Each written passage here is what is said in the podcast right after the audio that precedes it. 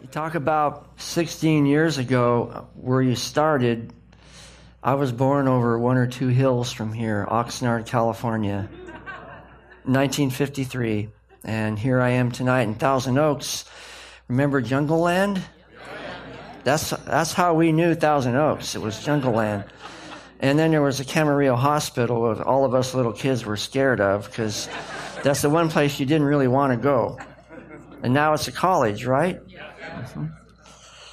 Well, it's been a long journey from there to here. And that's what I hope to talk to you tonight about. One of the songs we sang earlier was about letting there be light. In the Hebrew Bible, it's Yehi Or, Vayehi Or, let there be light. Yeah. Fiat lux, the motto of the University of California in Latin, is the same thing. I did go to Davis. I graduated there in entomology. And I used to work in the citrus orchards, literally right here, up into San Bernardino, back out to Piru, and here and there, over in Moore Park. And that was my first profession. I was an entomologist. And my first job was in Santa Paula at the what they call the Associates Insectary, which I may still be there. And then I went to the University of California, went back to grad school, Riverside this time, and graduated from there. And ended up traveling all over the world as an entomologist. My specialty was ants.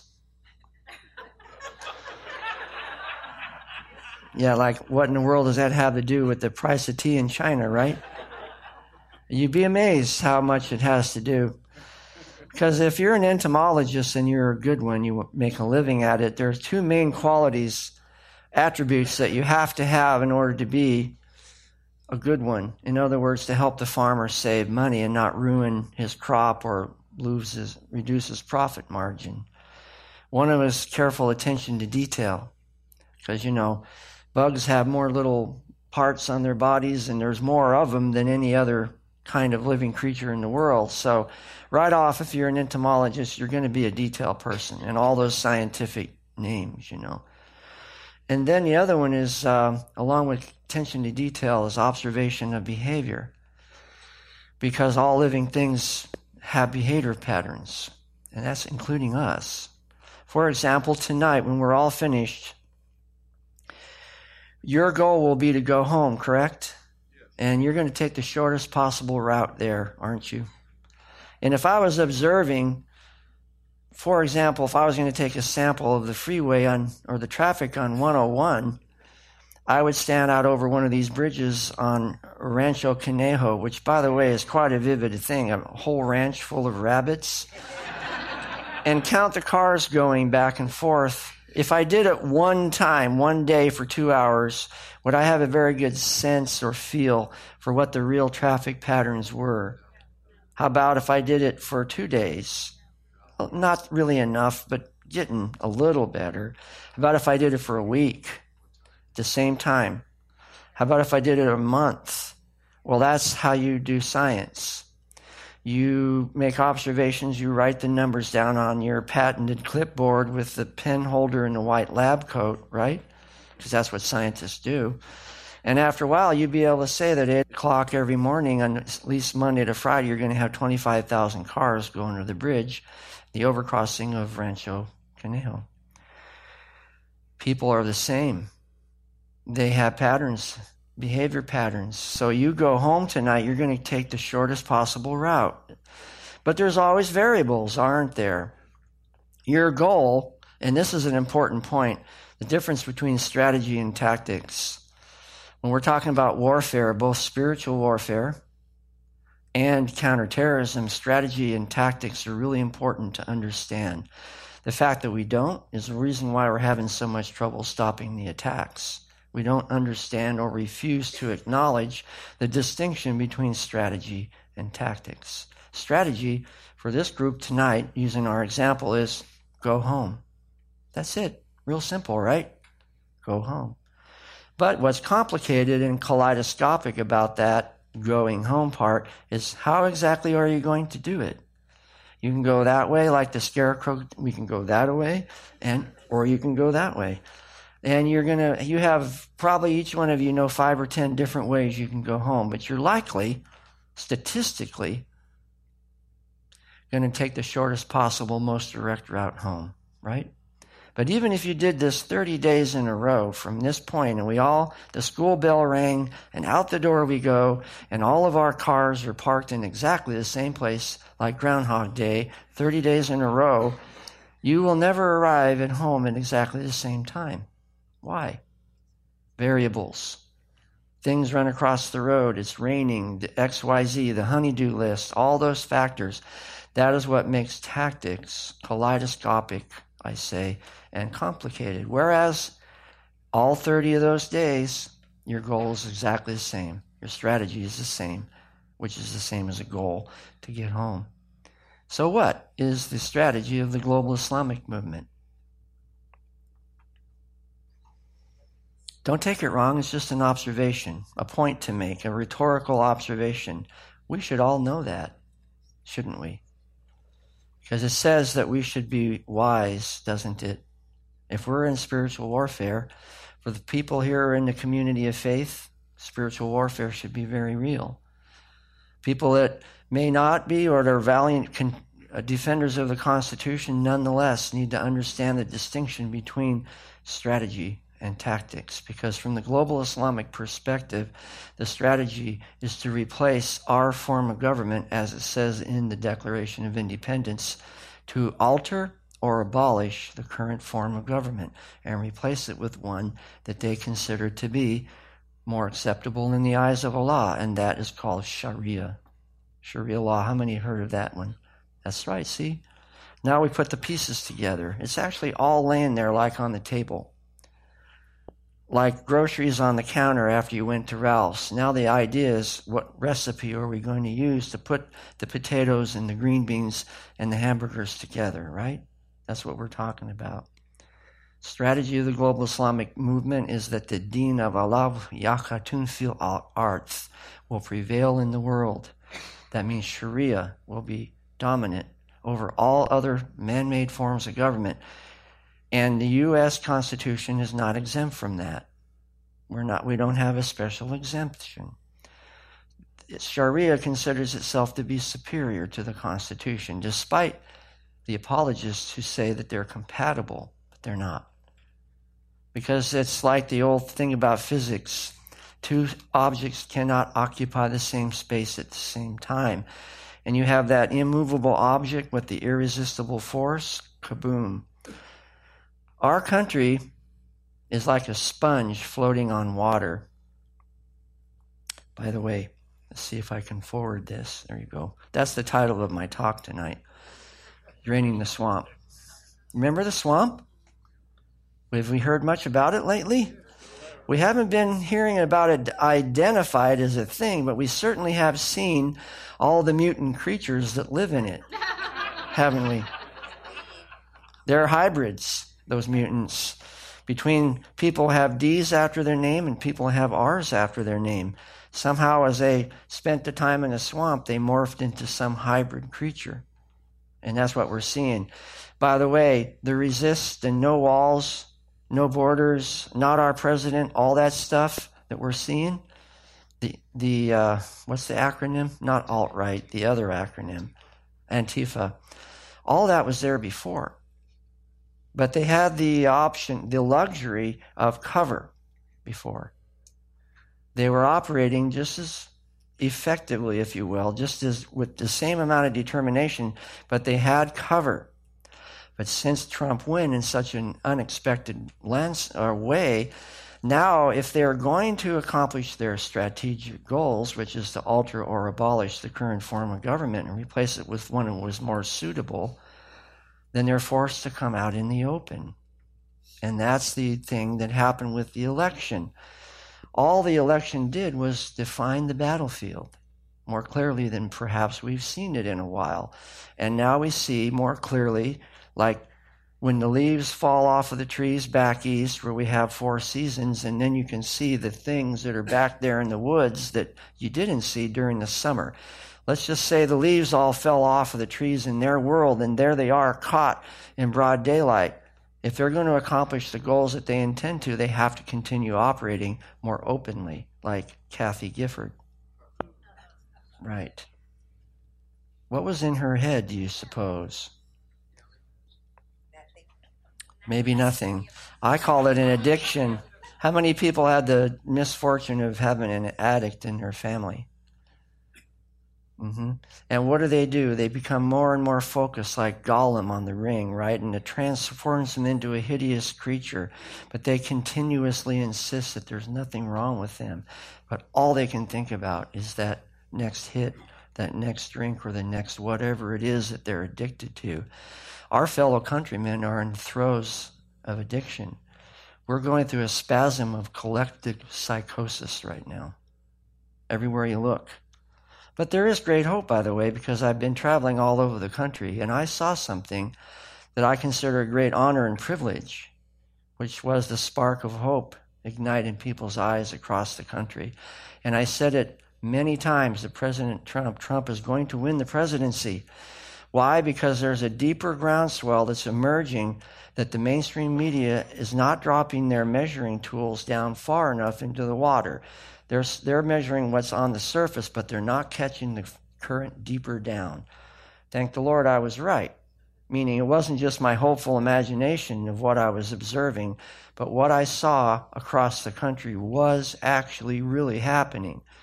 And it was a great honor, especially when you juxtapose that with what I went through before, when I was active duty law enforcement officer in the Department of Homeland Security and was investigated by my own colleagues in my own agency, my own government, 9 times.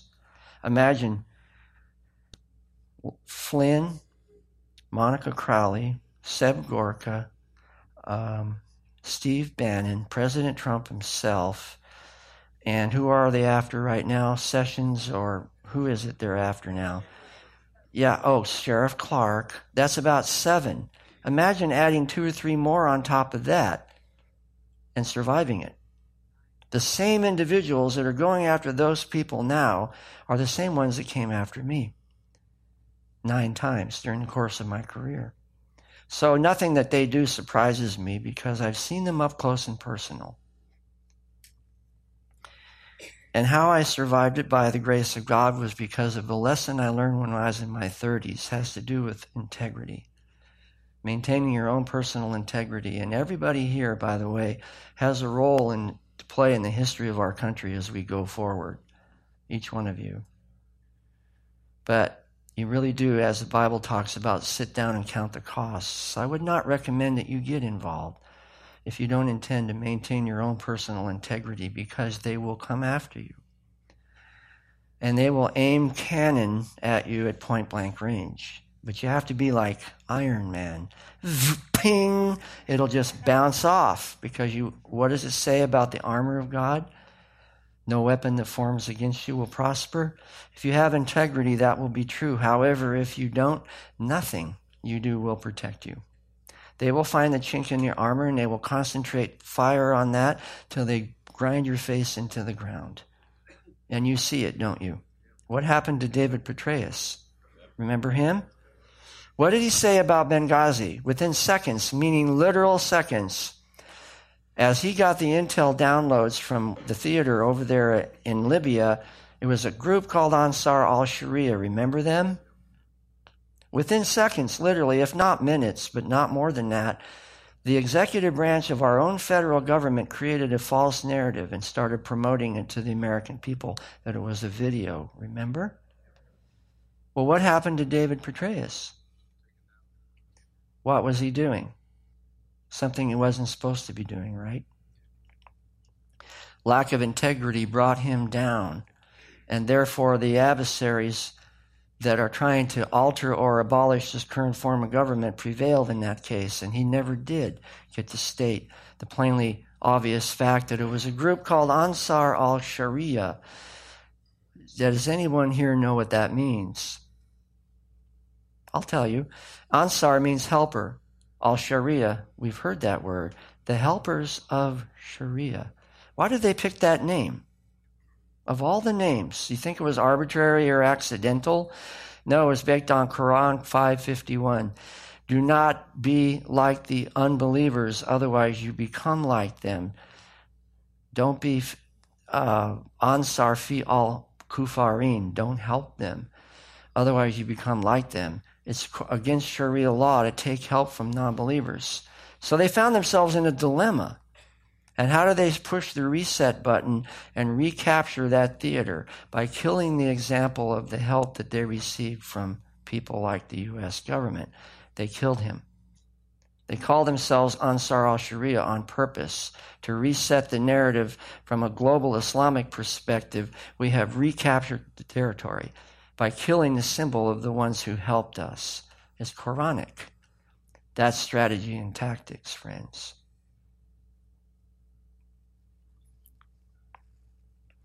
Have I now become your enemy by telling you the truth? The answer to that question is yes. That's why I called the book See Something, Say Nothing. By the way, it's a live story. It's not over. Nothing that I talked about in the book has been resolved to this very day. We're in a new administration. Thank the Lord for that.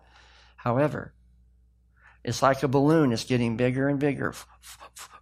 It's not getting smaller and smaller as time goes on and those events recede into the past. No, the events are intruding themselves into the headlines virtually every day. I can see it because it's my perspective.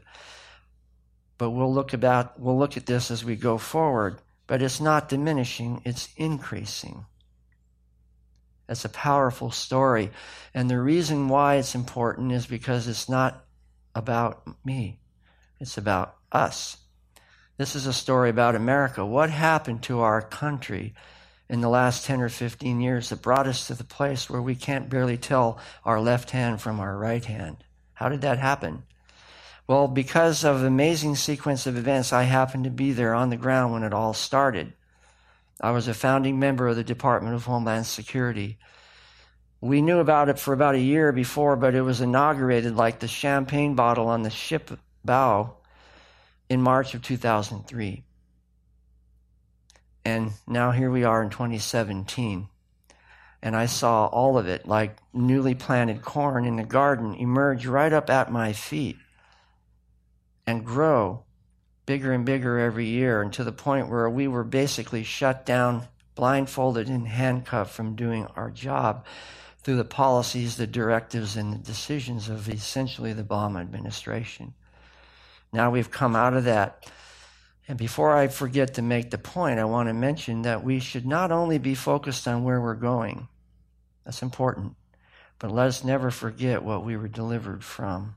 Because I can promise you, friends, this kind of a meeting would have been on the verge of illegal if Hillary Clinton had won, because we would have been accused of hate speech or some form of phobia, and they would have broken through these doors if they needed to and disrupted the meeting. How many times have you seen that? And hauled somebody like myself off. And they don't care about due process or whether it's legal. That's not a consideration. And that's one of the tactical disadvantages that we have, is that even when we are involved in a noble cause, we will not give ourselves permission to do something immoral. In a general sense, do we? We don't believe in breaking the rules to accomplish something that's supposedly good, do we? That's a disadvantage tactically, because they do. They're not restrained by that. However, there's another thing called wisdom, and that's what we really need. And the other thing that we need is the foundation of what our country was actually founded on. What was our country founded on? Did I finish about the sponge, or did I even start the sponge thing? I think I started. We're a sponge floating on water, right? There's a lot of other sponges bouncing around in this big thing of water. They're countries, and they bounce. They float around. They bump into each other in this big pool of water.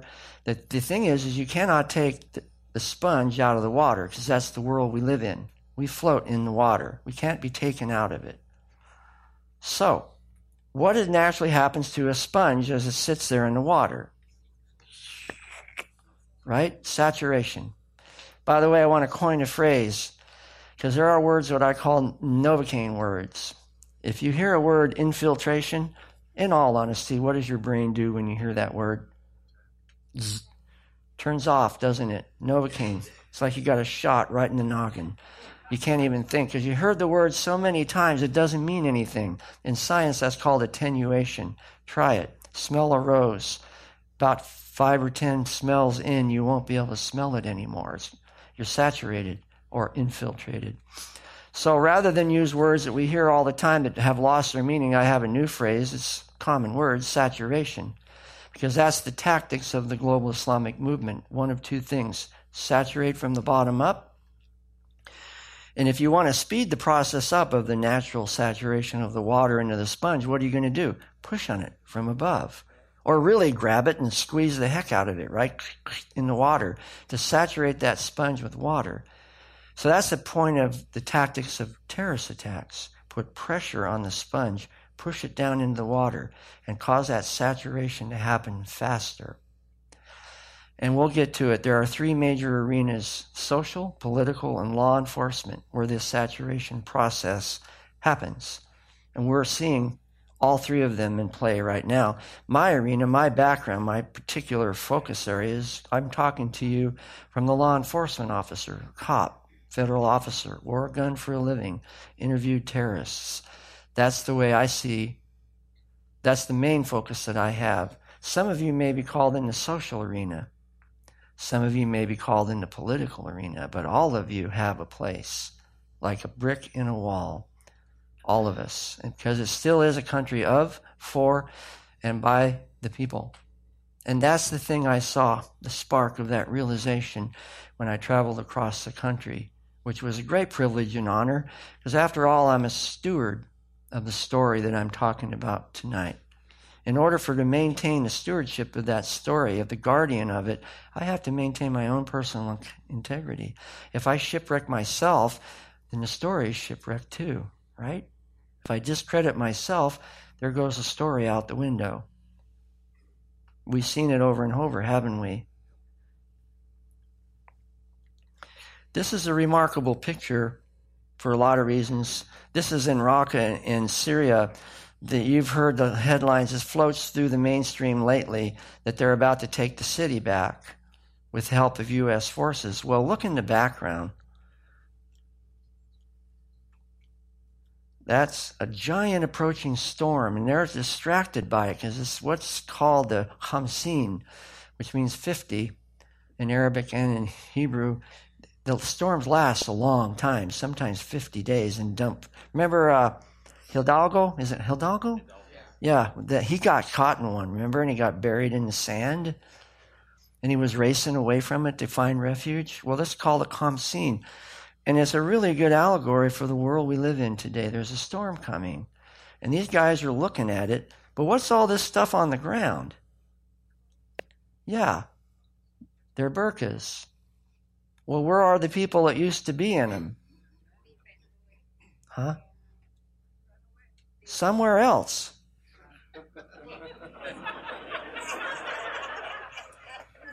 And do we know who they are? That's a perfect allegory for the immigration problem we're facing. Who are these people? We have no clue who they are whatsoever. They're like chameleons. Those are like cocoons from caterpillars. And they've transformed into an entirely different creature, and we have no idea who they really are. So I found that to be a remarkably captivating picture that illustrates the nature of the conflict that we're in, the challenge that we face, right there in a battlefield setting. There are valves that are open that should be closed. Those are called leaks. And there are valves that are closed that should be open. And my hope is to be redeputized and go back and help President Trump drain the swamp and to close some of the valves that need to be closed. Stop the leaks and drain the swamp. But even after we drain the swamp, then you got all that nasty goo that's down on the bottom of the swamp, and you're going to have to put on the hazmat suits and go down there and goo up to your chest like you're doing fly fishing in Oregon, and reach down and grab all that stuff that's been tossed overboard in the middle of the night, year after year after year, by mostly, but not entirely, this former administration. And then pull it up out of the goo, wash it all off like in the treasure movies, put it in the fresh water and let all the corrosion and all the salts get out of it, and then open it up and see what's there. Well, I know where a lot of that stuff is. And I'm going to tell President Trump the first time I get to just be prepared. You should hold your nose because it's going to stink to high heaven. Believe me. And you're starting to get an idea of that, aren't we? Some very nasty creatures. We have a government of, for, and by the people, and even at its best, federal and state governments can only reach out so far. We need to realize that. We've been depending on our big buddy over there in Washington to reach down and just push the magic easy button and fix everything for us. That's why states have rights. The 10th Amendment. Changes must also come from those working at the grassroots level. If they don't come from the grassroots level, bottom up and inside out, it won't work. And that's basically what we've been seeing. Our government has become dysfunctional because we've forgotten who we are. It starts with us. You agree with that? So that'll be your first homework assignment. Think about what it is I can do. And I also want you to banish,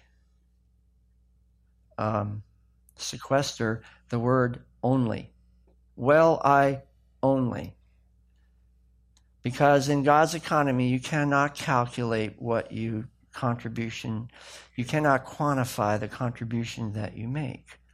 I do know one thing, President Trump won against all ridiculously preposterous odds, didn't he?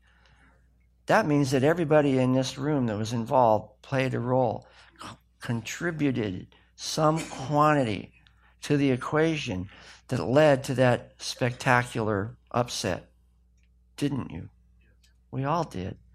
So don't think of yourself as, it's only me, there's only so much I can do, because it's a full-time job, first and foremost, to begin and maintain your own personal integrity. And then, as the Bible says, having done all, easy words to say, but not so hard, not so easy to come to figure out. And after you do that, then you have to stand. Stand. Anybody in the military ever done D&C before? That means drill and ceremony. You know, like, drop down and give me 50 now. Standing at attention for 45 minutes while the bureaucrat from D.C. shakes every one of their hands in the class, and then you're only halfway finished. He goes on for another 45 minutes with the other half of the class. You're about to faint on your feet. Some people do. D&C, drill and ceremony. That's the marching stuff. Left, hook, left, right. That's drill and ceremony. It's not easy to stand. That's my point. It takes a lot of effort. But then only after you've determined that you've done all. And how do we come to terms with that? It's different for each one of us. That's our primary responsibility. Doesn't that sound like kind of a full-time job in itself? So, even at its best, the federal government can only reach out so far. I can't reach any further to you. Somebody's going to have to make an effort for you to reach toward me. And if you make the effort, then maybe we can do it. And we make the circuit, and then it works the way it's supposed to, but not until. And there are challenges all across the country, in Corncob, Nebraska, and everywhere else in between, of intrusions and efforts by either the progressive leftists or the global Islamic movement to alter or abolish the current form of government and replace it with one that they consider to be more suitable. The reason why I keep going back to that quote is because another thing we need to do is change the channel. I'm tired of watching the channel with all the commercials, aren't you? Let's change the channel to the Constitution channel. And base your responses, your strategies, your tactics on that. And that's why I emphasize things from for example, the Declaration. How do you define what they are trying to do? Don't let them define it. We'll define it. You are trying to alter or abolish the form of government that we're living under. But you forgot about Article 6 of the Constitution that says that U.S. Constitution is the supreme law of the land and that the judges of each state are bound thereby. Have we seen any examples of judges in states or districts that are not being bound by the Constitution lately? How about the Fourth Circuit and the Ninth Circuit? Did they base their decisions on 8 U.S.C. 1132? Another pop quiz. How many know what that is? That's the basis, the law that the EO was written on that gives President Trump absolute authority to refuse entry to anyone from any place for any reason if it has to do with national security. Period. It's law. He has the right to do it.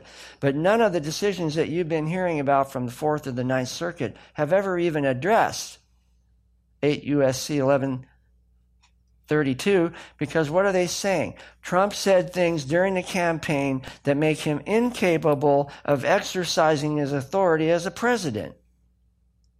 That's a pretty bold statement, wouldn't you say? Isn't that what they're basing it on then? And we hold these truths to be self-evident and so on. We've heard this, that we are endowed by our Creator. Who endowed us with these rights? That means no one can take them away from us unless we let them.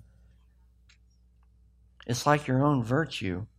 No one can take your virtue from you unless you let someone take it from you. Then in order to secure these rights, the governments are instituted among men, deriving their just powers from the consent of the governed.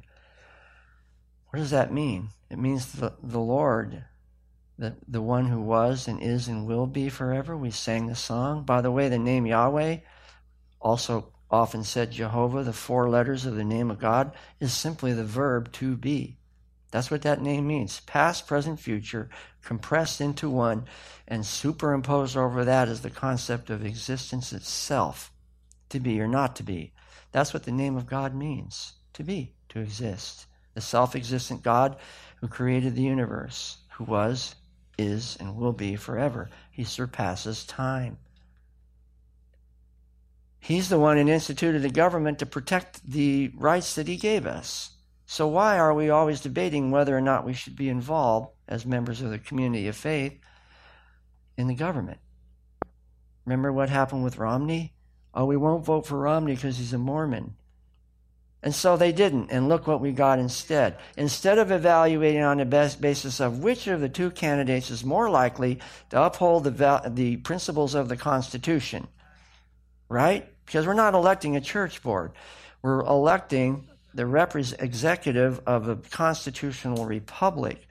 That's what we should form the basis of when we vote. That's our obligation to participate in the government that the Lord himself instituted among men. That's why our country is so unique, because we recognize that. That, my friends, is what we're fighting for. Is that worth fighting for? You bet. Saturation, I mentioned this already. That's Sandy Rios. Anybody listen to her show sometimes? Anyway, I was on with Trevor Loudon. Some of you know about the movie The Enemies Within, and Jim Simpson, part of what I call the Alliance, and she coined this phrase, the Civil War 2017. We've already gone over this concept of saturation, so I won't belabor it. By the way, always look, I put the dates. I want you to see that everything I'm telling you about is all current, very recent. Also, if you like a copy of the PowerPoint, because all of the resources, the links, etc., where I get all this stuff is down in the notes section of the PowerPoint. You open it up to the open part of this PowerPoint program, you'll see where I put all the notes in the bottom. So you can walk yourself right back through it and look everything up and what I call master the subject yourself. So whoever your coordinator is has the PowerPoint, just ask them for it. You have my complete permission to use it and go study through it. The Border Protection now, you notice, is called racism. Observing the law is called discrimination. And threat awareness is called fear-mongering. I'm fear-mongering right now. I'm probably guilty of racism and also discrimination for simply pointing these things out. That's the point we've gotten to in our country now. And I noticed as I was traveling around earlier, it's considered an upsetting topic, what I'm discussing, for three reasons. That no one told us about this. You know, how come we didn't know about this stuff already? And what about DHS? I thought they were supposed to be the ones that are protecting us from problems with immigration and problems with counterterrorism. So how is it that the problems that we have in those two arenas actually ended up coming out of the very organization that was created to protect us from it? That'd make anybody mad as Yosemite Sam, wouldn't it? Tar Nation. Social arena, I mentioned this already. The flashpoint is immigration reform. We've seen that. Why are we told we need immigration? For diversity and inclusion, right? We're not diverse enough, and we don't know what's good for us, so we need more immigration. That's a social arena. And we're seeing that right now on the daily headlines. The next arena is political. The flashpoint for that is the alliance with Israel, i.e. in particular moving the embassy to Jerusalem. Haven't you heard a lot about that lately? And the other one for law enforcement is the Muslim Brotherhood designation. We have to get to the wherewithal point where we have the wherewithal to recognize who our enemies actually are. Not the ones over in Syria, not even the ones on the border maybe, but the ones that are standing right here and live in places like Calabasas and Thousand Oaks and Ventura and LA and all those other places, right? There's a concept I call beautiful evil. We're all really good at noticing or identifying ugly evil, aren't we? We see plenty of it, don't we? But what we're not so good, we have an Arnie Schwarzenegger arm, very strong, or for recognizing ugly evil, but a tiny little T-Rex arm for recognizing beautiful evil. The suit and tie kind of evil, the smooth-talking legal process kind of evil that takes everything you have and you didn't even know they did it. That's what our real adversary is in our open society, is recognizing those who are seeking to subvert us through deception and persuasion and coercion, also called lawfare. Social arena, these just are some examples. Anybody recognize that person? Mm-hmm. She said that UC police cannot cooperate with the federal government vis-a-vis immigration. That doesn't shock me, because that's exactly the same thing she said to us when she was DHS secretary. You are not allowed to uphold your vow of office. You will do what we tell you, otherwise you will suffer the consequences. And that's exactly what happened. Now she's out here inflicting herself on my poor alma mater, and told the UC police that if you don't cooperate, you will suffer the consequences. You're not allowed to interact with federal law enforcement vis-a-vis immigration. That's audacious, friends. Sessions needs to serve her with an injunction order and perp walk her right down the street if she doesn't comply with it. And you'll know that the things are starting to change when you see people like her having injunctions served on them. Until that point, whatever enough is enough. You know, when Popeye says, I stands all I can stands and I can't stands no more, and it's time for a thing of spinach, right? Enough with that Bluto. Well, that's enough is enough. And maybe some of us need to start figuring out when we're going to open a can of spinach, because otherwise this kind of stuff's going to keep happening. As long as they keep getting away with it, they're going to keep doing it. And she made that declaration before the inauguration. Wait a minute. What about all the criticism that Trump received saying that he wasn't sure about the election? Remember how they pounced on him like ducks on a June bug? Remember that? And then it turns out that they're the very ones that won't accept the outcome of the election. So she's making these declarations before he even became president. CARE, you heard of them, right? Here they're criticizing the executive order, calling it a Muslim ban. Again, this is like a buffet. What's the best Chinese food restaurant in Thousand Oaks? I don't know, but if I had a need for 3 days and I went there, I don't care how hungry I am, I could only eat so much, even at a buffet, right? Find out a tummy. You go now, you're here too long. Remember that? This subject is same. You can only eat so much of this stuff. That's why I say take the PowerPoint You're going to, we're water skiing over it as it is, and walk your way back through it, and you're going to find things that are going to make you want to throw shoes against the wall. Because that's the natural reaction, either anger or fear. We tend to either become angry or become fearful. But amazingly, the Bible doesn't authorize us to respond in either one. We're not authorized, according to the Bible, to respond in fear or anger, because the fear of man does not accomplish the righteousness of God, nor does anger. Nothing that we do in either fear or anger will endure into eternity, so what's left? The support of the Holy Spirit, which was referred to tonight in the song. That's the only way we can navigate through all of this. Otherwise, as he said, if we don't have a love for the truth, we're going to be blinded and deceived by iniquity, the mystery of iniquity. It is a mystery, because every time you ask, why did they do that awful, horrible thing, you are verbalizing the existence of the thing called the mystery of iniquity. It's a mystery because we can't easily figure it out. But it doesn't have to remain hidden. We're supposed to have eyes that see. You know, we can see things that through the glass. Remember the through the glass darkly? By the way, I looked up the word darkly. It doesn't mean darkly. The word in Greek is enigmata. We see into the mystery of eternity. We have the ability to see ahead. Pretty amazing gift, huh?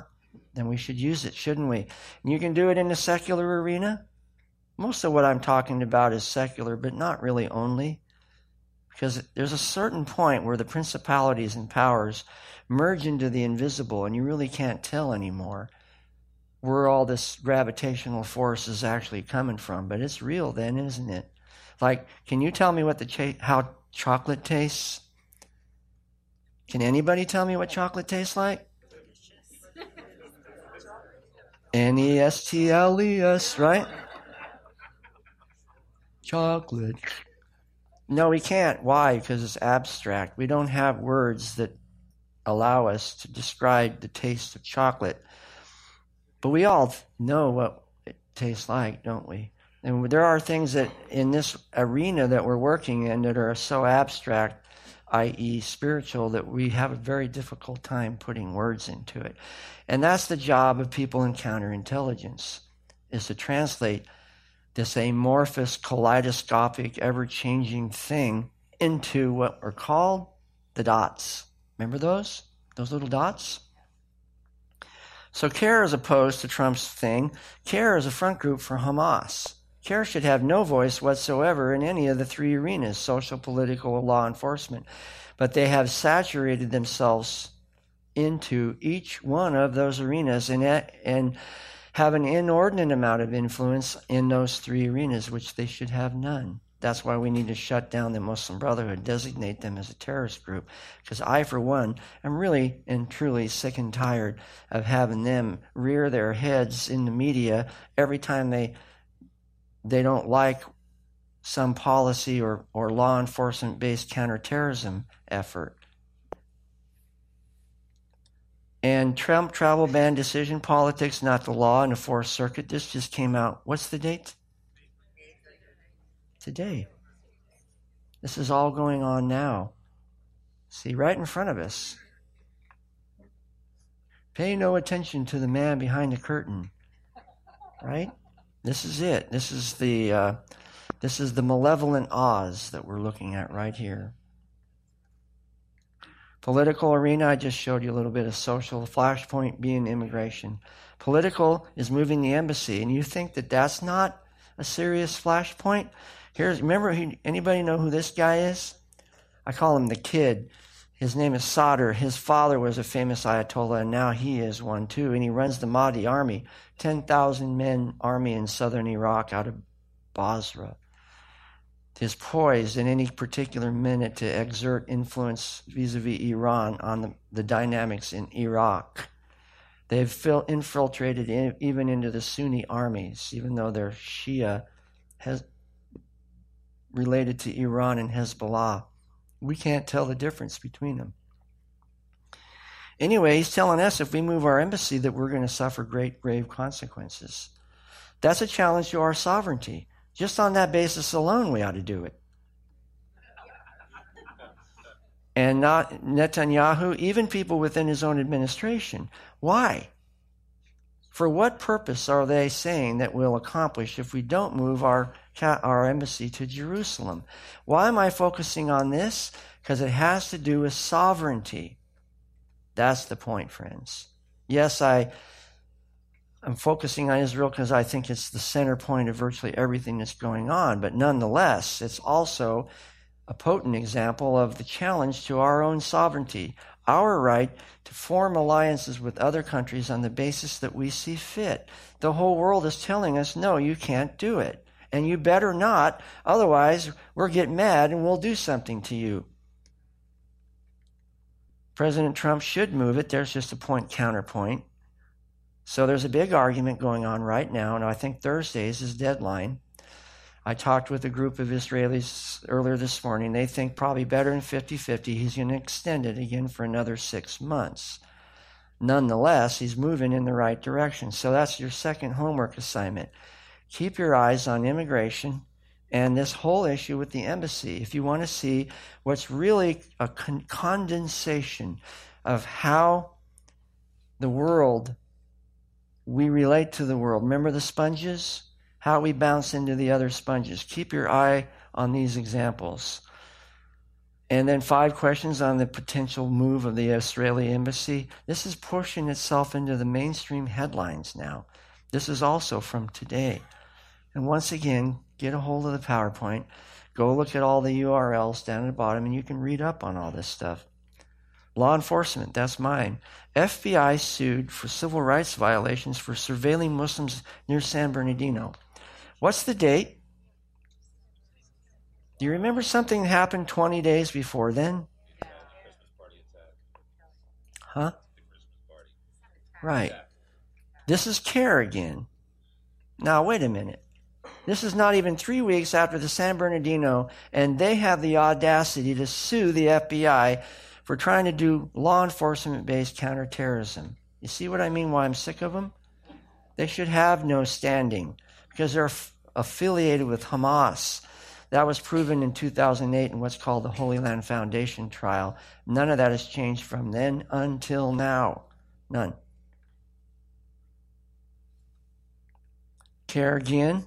CARE asks Air Force to drop an Islamophobic instructor linked to anti-Muslim propaganda group. What is that supposed to mean? What is he actually teaching about? Sharia law. Remember I said that they would find people like me a basis to haul us out, put us in the black and white out there for violating some provision of hate speech? It's not a joke. That's March of this year. These people are very, very active in these arenas, and they're not going to voluntarily withdraw.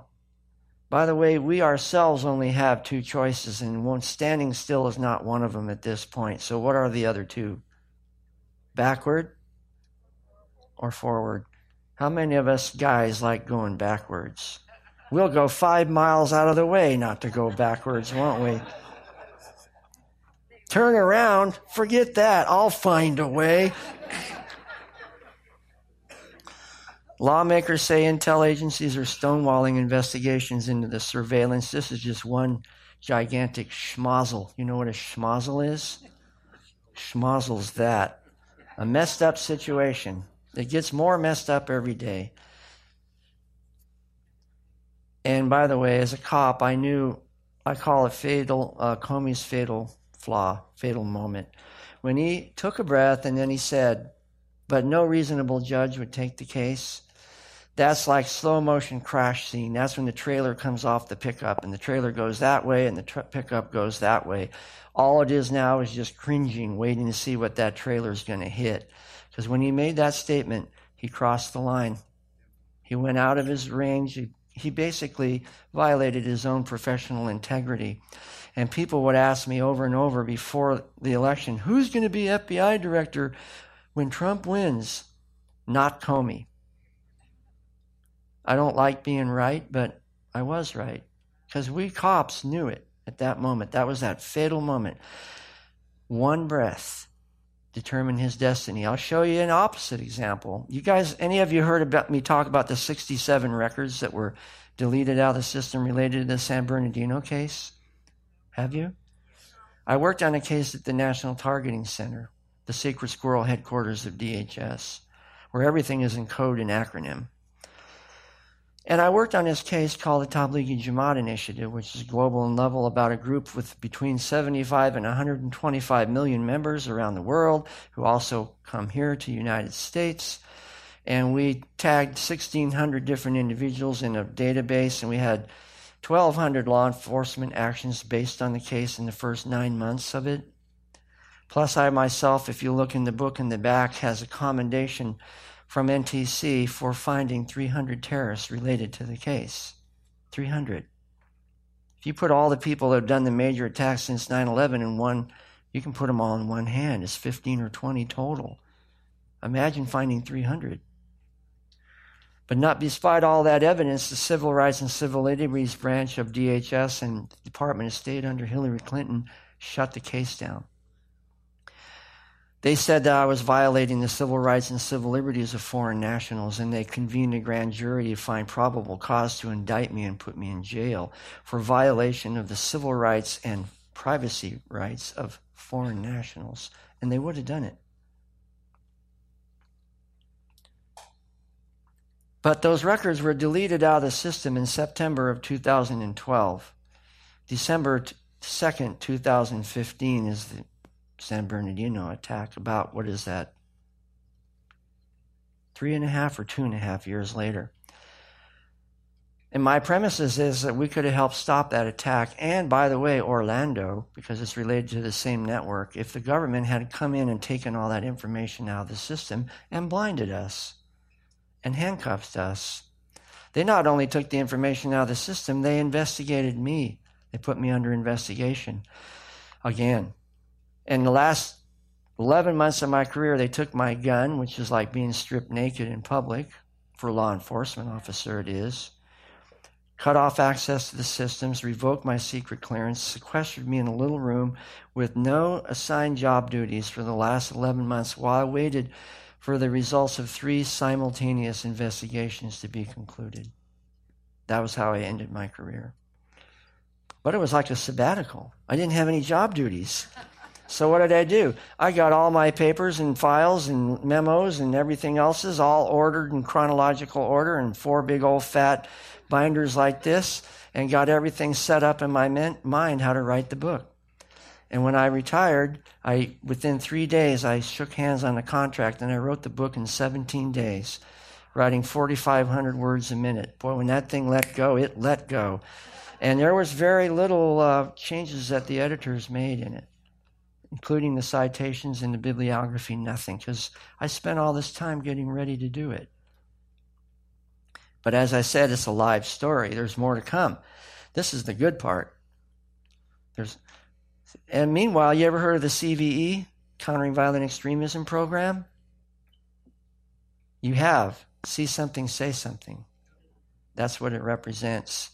Well, after all the drama and ceremony, they find out in April of this year that the program was completely ineffective. So all that handcuffing and blindfolding and deleting of information out of the system, all it did was nothing. It didn't help us one bit. And who persuaded the Obama administration to adopt that policy? The Muslim Brotherhood, who met with him 150 times in the White House while I was still on active duty. Can you see why I might have been in trouble so much? And it wasn't just domestic either, by the way. We backed the Muslim Brotherhood in the Middle East in the thing called Al-Arab al-Arabiya, you know of as the Arab Spring. We backed the Muslim Brotherhood. We also backed them in Syria. They were the carefully vetted moderates, remember them? All 4 of them. And we were providing weapons to, what was it? Al-Qaeda of Iraq, Muslim Brotherhood, and I'm having a mental block on the third one right now. And we encouraged them to take eastern Syria as a buffer. Did they do it? Think about it. Yeah, they did. They took eastern Syria as a buffer between Iran and Assad. And then what did they do? Imagine you're there in eastern Syria. Hey, Abdul, look, Fallujah, wide open. Let's take it. And they did. What is that group called? ISIS. It's a Frankenstein that escaped from the laboratory. There's another one. They're called Taliban. Where do they come from? Afghanistan. They're Frankensteins that we basically helped create, and now they've escaped into the world. So which means the sad truth about that is you follow it through. What did the actions of ISIS precipitate? Refugee crisis and the murder of the people with this on their doors. This is the Arabic letter N, Nun, for Nasreen. It's like a black Passover. When they painted this on your house, that means they were going to kill you. It's a symbol of the persecuted church in the Middle East. So all this stuff is going on at the same time, friends. I don't think my snazzy PowerPoint stuff is working, but it's okay. You can just go back. This is a thing that we found out, and in order to facilitate the Iran agreement, President Trump Obama did exactly the same thing to investigators that were working on derogatory stuff going on in that arena as he did in my arena, shutting cases down. He shut down investigations of individuals and organizations that already had derogatory information on them so that he could facilitate the deal. He put us in jeopardy. He abrogated his constitutional duty, which primarily is to protect the citizens of America from threat, both foreign and domestic. And we're still sorting out the tangled mess that this administration left behind. I'm a living example of it. But if I hadn't maintained my integrity, I wouldn't be standing here in front of you, would I? There's this guy that wants to come and speak, but the government says that he broke law 27.3 and that he's unreliable. Would you come? If you had any hint of doubt that maybe I really was, guilty of something, some violation? No, you probably wouldn't, would you? Not likely. Other examples? Well, this is spectacular. I know you can't read it, but the date, February 20th, 2017. This particular paragraph, oops, went the wrong way. This one, paragraph G, on page 5 of this particular one says, no longer will privacy rights be afforded foreign nationals and lawful permanent residents, and it will also apply to information put in the law enforcement database. What did I tell you already that I was investigated for? Potential violation of privacy rights and civil liberties of foreign nationals. And why was the information taken out of the database? For the same reason. Secretary Kelly signs this memo, this directive, on the 20th of February, saying that no longer will privacy rights, you have to bring it back into alignment with existing law. Well, wait a minute. If you're bringing the Privacy Right Act into alignment with existing law, what does that imply? That it's not in alignment with existing law, which means what, friends? Secretary Kelly, whether he realized it or not, proved that I was investigated illegally, and that the information that was taken out of the system was removed illegally. What would you do in a case like that? I'll tell you what I'm going to do. I'm going to put all this FOIA information and sign letters, notice this is current administration, into a chronologically arranged package, and I'm going to go to the Intelligence, Judiciary, House Homeland Security, and Senate, and literally hand them a package of information. Say, here's the case, everything you need. FOIA and historical documents proving that the whole thing about the Tablighi Jamaat initiative that was shut down and led to San Bernardino and Orlando was illegal.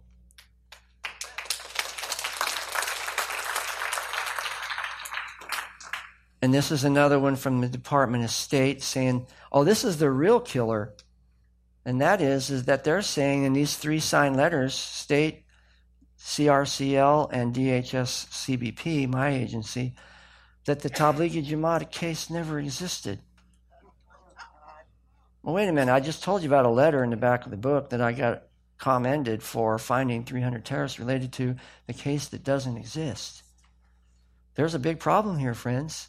And now you see why I say we have to resolve this. What's going to happen if we don't resolve this? More of the same kind of stuff. It's like a mathematical equation. What happens when you continue adding variables to the equation?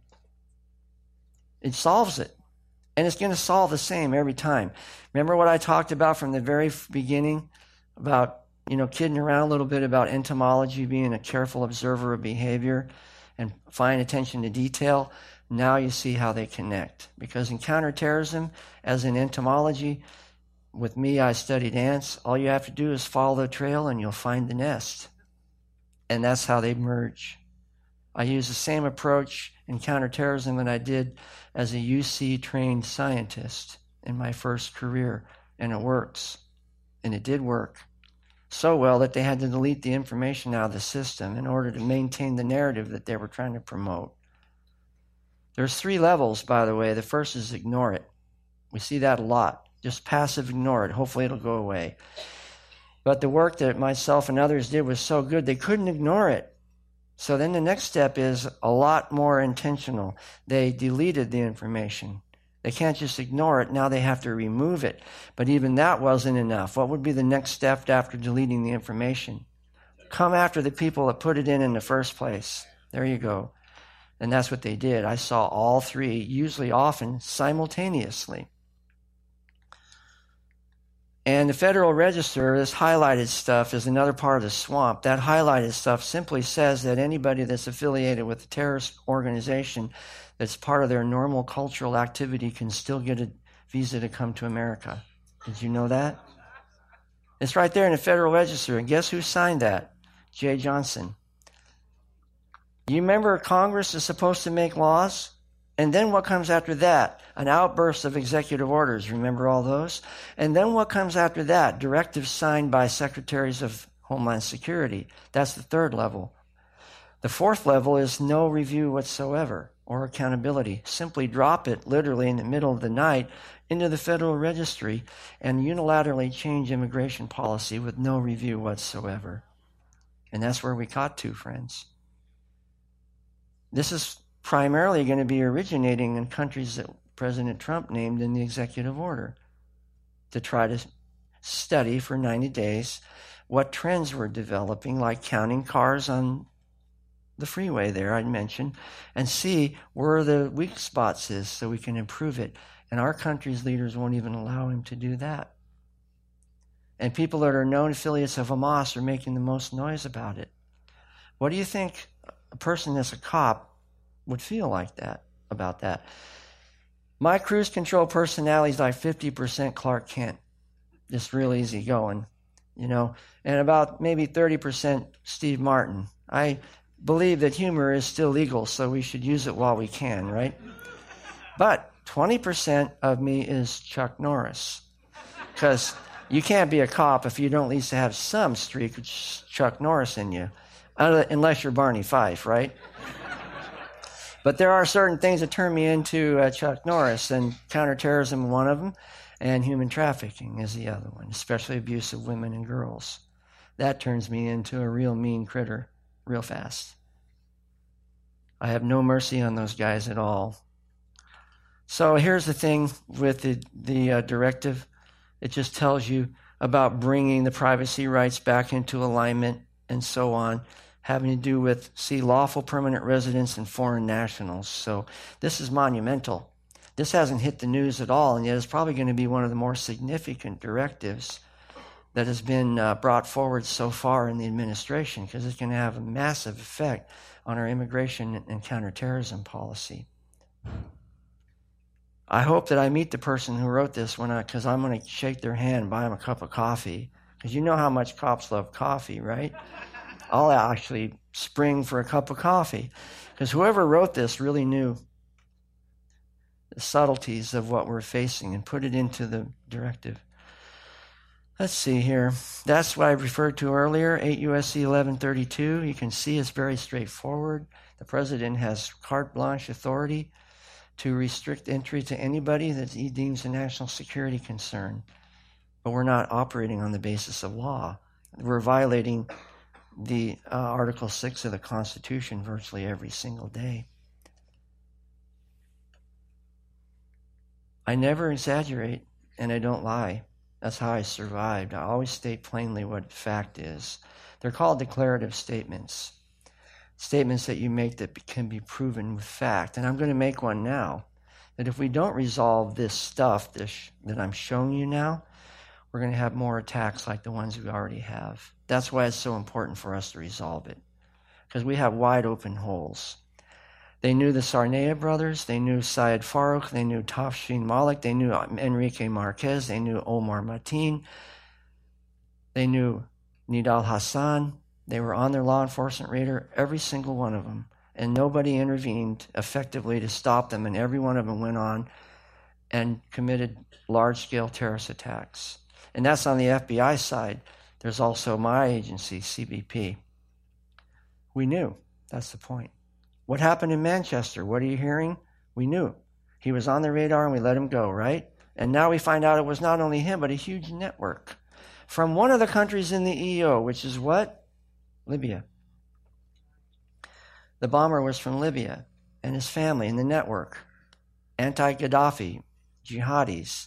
The British government hosted them. They came and they lived there, and then they went back to Libya.